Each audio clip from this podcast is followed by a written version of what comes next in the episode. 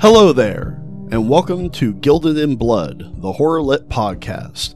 My name is Kevin, and welcome to the first official Short Shock. This is a kind of a sub segment where I cover short stories rather than long form works like novels or graphic novels or novellas.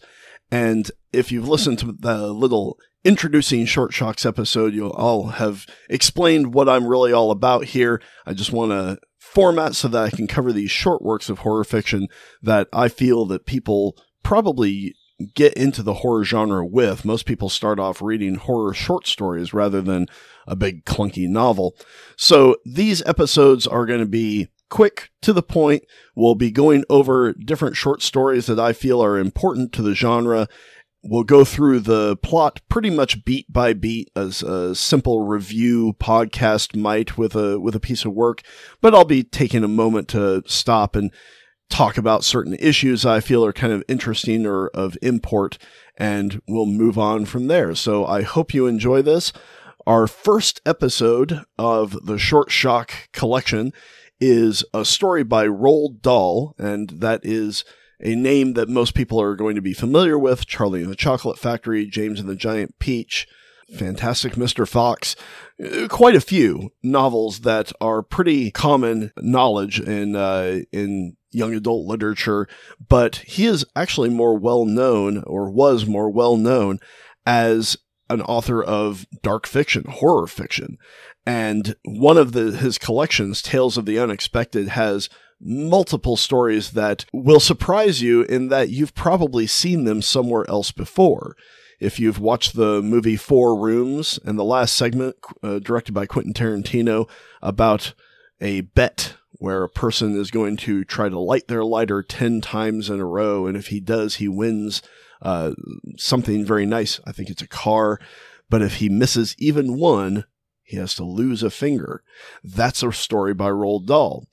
If you've ever seen an Alfred Hitchcock Presents episode about a put upon housewife who kills her husband with a frozen leg of lamb and then is able to feed the murder weapon to the police coming to investigate the noises that neighbors hear, that's a story by Roald Dahl. There's quite a few very well known short stories uh, in the horror and suspense realm that Dahl is is responsible for. So I recommend picking up Tales of the Unexpected. But in that collection is the story we're going to talk about today, which is Royal Jelly.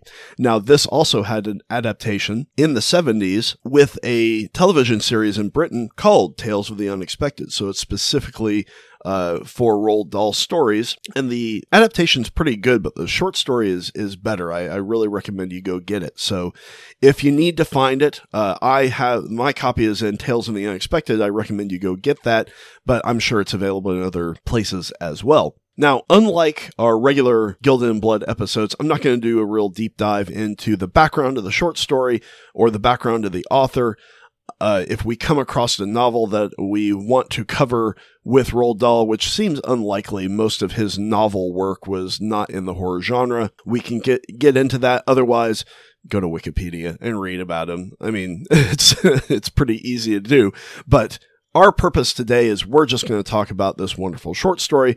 So let's get into it. The story focuses on a married couple named Albert and Mabel Taylor and they have a new baby daughter who is not eating and who is losing weight. Now, any of you who out there who are parents know that this is a common worry, constant, constant worry. That's all a baby is. Uh, whether it's eating enough, whether it's eating too much, what's what's this rash on its foot? Uh, uh, is it going to roll over and explode? I mean, that's just crazy, crazy stuff that you're worried about as a parent. But the biggest thing is not eating enough because if it's not eating enough, it's getting weak. And specifically, Mabel is having a hard time with this. She cannot understand why this baby is not eating the proper amount. Now, the husband, Albert, he has the same worry, but we really see the stolid male fortitude, uh, and that is all sarcastically said. Uh, he placates his wife. He doesn't really help her in any way. He kind of puts his blind faith in doctors. We have to trust the doctor. The doctor said eventually it's going to happen. So Albert is really doing the surface level here, but Mabel is is in the sea of worry, and they've been trying for a baby for nine years. So this is especially worrisome because they've they've been trying so hard to get this child, and now the child is is not eating, getting sick. Uh, problems abound. So there's an extra layer of worry there that's that's pretty intense. Now it becomes apparent a little bit later on in the story that Albert is an apiarist or a beekeeper, and that he, uh, the story says he has a special affinity for it. He has this connection with bees. He doesn't go out uh, with protective equipment. He doesn't have the bee suit or the smoke or anything, and the bees are never aggressive towards them. He, they climb all over him. He is never stung. It's it's interesting that that is noted in the story, but it's going to become important a little bit later on. And we're told early in the story in kind of this uh, clunky, I mean, let's be honest, it's a clunky info dump, but we learn about the substance of royal jelly. And this is a real thing. This is not made up for the story. Royal jelly is this nutrient rich substance that's fed to bee larvae to help them gain weight when they're when they're young. And while most of the larvae are weaned off of it early on, those who are destined to become queens keep getting it. This constant feeding of this royal jelly. So Albert, being the apiarist he is and maybe a little bit insane, makes this connection. He says, well, if royal jelly can cause a larvae to gain weight, and it's well known that royal jelly is safe for human consumption. We're going to get into that argument between him and Mabel here in a little bit. What if I fed royal jelly to the kid?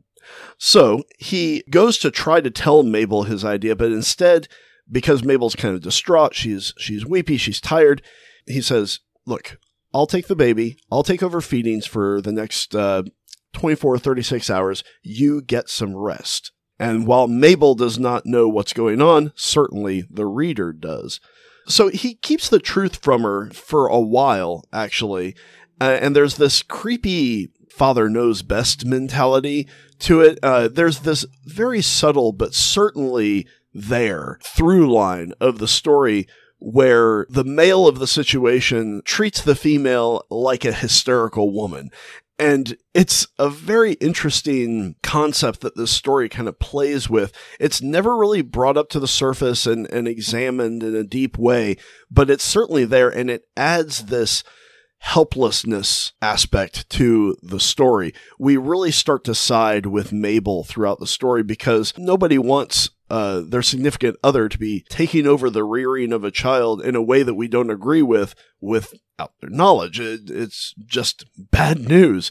So when the truth comes out, and eventually it will, Mabel is very understandably distraught and upset and frustrated, but Albert always responds to that as, well, you're being hysterical. I mean, just look at it logically and really brushing aside her objections in a way that really frustrates the reader and makes the story uh, creepy on another level. But let's get back to it. He couches this, I'm going to take over the feeding as wanting to kind of chip in and share the load, but he, he obviously has ulterior motives. And things do begin to improve. Obviously, uh, the child starts eating more uh, and more and more, and that becomes a different worry. But things improve between Albert and Mabel. Mabel does get a little bit more rest. Albert is very happy with the way things are going. But when Mabel does find out that Albert has been putting something into the baby's food to get her more weight, obviously she's very upset about this, and even more so when she learns what exactly it is that Albert is putting into the baby's food. And as I mentioned before, there that's when we start to get into the standard male reacting to the hysterical female uh, phrases like "keep your hair on" and "don't overreact." Uh, so clearly, Dahl keeps the sympathy with Mabel in this story, and I think our our sympathy would go to her anyway because if any of us uh, out there have a child, you know that you know protecting your child is is bar none. It's it's the a number one priority. So the idea that somebody is feeding something to your child that you don't know exactly what it is or you disagree with is very frightening. But then we do have this long conversation between Albert and Mabel where Albert reveals to Mabel that he has been putting royal jelly into the baby's food to help her gain weight. And the conversation is odd because obviously Mabel does not like this idea, but Albert keeps countering her objections with cold logical facts. It's safe for human consumption. Uh, they actually bottle this and sell it, and all he seems to be able to focus on is the price of it, uh, as if being more expensive makes it safe. And there's this subtle commentary here uh, with consumerism and, and things like that. That well, it's really expensive, so it's got to be excellent for you. Uh, you know, read the health food industry if you want, right there. But uh, he says, you know, people buy little vials of this for hundreds of dollars, and they drink it as a restorative, as as something that will help them. But no matter how you slice it, Albert is really experimenting on his own child. He doesn't he has no idea what royal jelly actually will do to somebody. He's just read a couple of articles and he's made this connection and he's feeding this to his own kid. And Albert explains the whole process to Mabel, and as he does, she starts to look at him and this is where the story kind of gets over into something that it may sound goofy if I'm just telling you about it, but when you really read it, it comes off creepier than that. So that's why I really wanted you to read the story a little bit first before you, you listen to this discussion of it, because it does read weirder and creepier than it sounds uh, just me talking about it. But she starts to look at him and he looks a little bit like a bee himself. He's kind of got no neck. He's got these weird yellow brownish hairs on his on his arms and on on his neck and on uh, on his chest. And she says he looks grotesque to look at.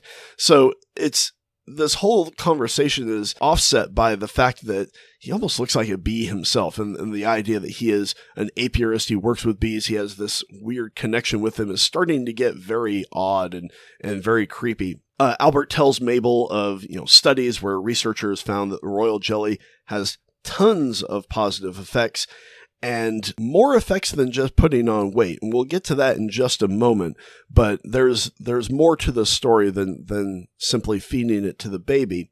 And the baby does start eating. She doubles her portion and then Mabel worries about that, but Albert says, "No, it's fine. It's fine." And Albert keeps invalidating her fears. Keep, keep saying things like, "Oh, you're never satisfied," denying her of that right as a mother to worry about her child. So that's, uh, as I said, that's kind of the the secondary aspect of this story that stories of this time tend to focus on. Uh, it reminded me a tiny bit of Rosemary's Baby, where Rosemary had constant worries about her child and her pregnancy, but her husband and everybody else around him just you know, trust the doctors. Don't worry, you're you're being overreactive, you're being hysterical, but nobody will listen to the mom. So there's there's a little bit of that here as well. And eventually, Mabel finds that the baby has grown grotesquely fat, like full to bursting, and looks unnatural and inhuman. And she starts to make the connection. She sees those same yellow brown hairs on the baby's stomach and things start to get off the rails. Albert at this point reveals that he's turned over a hundred of his hives to producing royal jelly, which is a massive amount. And at this point, the reader might have this question like, why do you need so much royal jelly just for a baby? That's the right question to ask. But he does say, almost proudly, right under your very nose. And there's this proud aspect to Albert saying, "Oh, I've I've really duped you on this. I uh, you didn't even have any idea, and I I did it right under your nose." And he seems very happy about it. Seems very proud. And at that point, he reveals that he has been drinking massive amounts of royal jelly because the other aspect of royal jelly is that it increases fertility in bees. So he thought that maybe it would increase fertility in humans.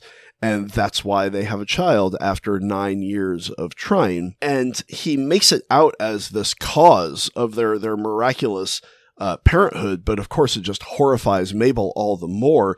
He's even been drinking it since she became pregnant, has continued to drink this. And Mabel sees that her husband starts to look even more like this bee and realizes he's turning into this odd hybrid and then looks at her daughter and thinks of a gigantic grub that might soon emerge into the world complete with mandibles and wings. And the closing line of the story is Albert says to Mabel, "We don't want our little queen to catch cold. Let's let's cover her up." So, and that's where the story leaves you. So, uh, Roald Dahl leaves a little bit to the imagination. Are these people actually going to turn into human bee hybrids themselves, the this hideous insect thing, uh, all because the drinking of royal jelly. And that's where he leaves it, and he kind of leaves that up to the reader to decide. A wonky, crazy, weird little sh- uh, horror short story. Uh, one of the few that he really dips into what you might call the supernatural realm. Uh, most of his stuff is kind of in the suspense mystery aspect, but this one really goes into horror territory, especially when you consider as a parent what you might do if somebody has been feeding your child this royal jelly substance that is meant for insects and starts turning your child into uh, an insect. So, a pretty good little short story, one that I really, really enjoyed. And I hope that uh, if you've already read it, I hope you enjoyed it. And if you've done this the opposite way, the, the way that I suggest, if you've listened to this and now you want to go read it yourself, I hope you enjoy it. That's it for our first Short Shock episode. I hope you enjoyed that one. In two weeks' time, our next short shock is going to be a story by Harlan Ellison, and probably the only one that comes to mind. If uh, you've even remotely heard of Harlan Ellison, you've heard of the story I Have No Mouth and I Must Scream. Excellent short story. We're going to get to it ne- uh, in the next couple of weeks. But until then, stay safe and stay spooked.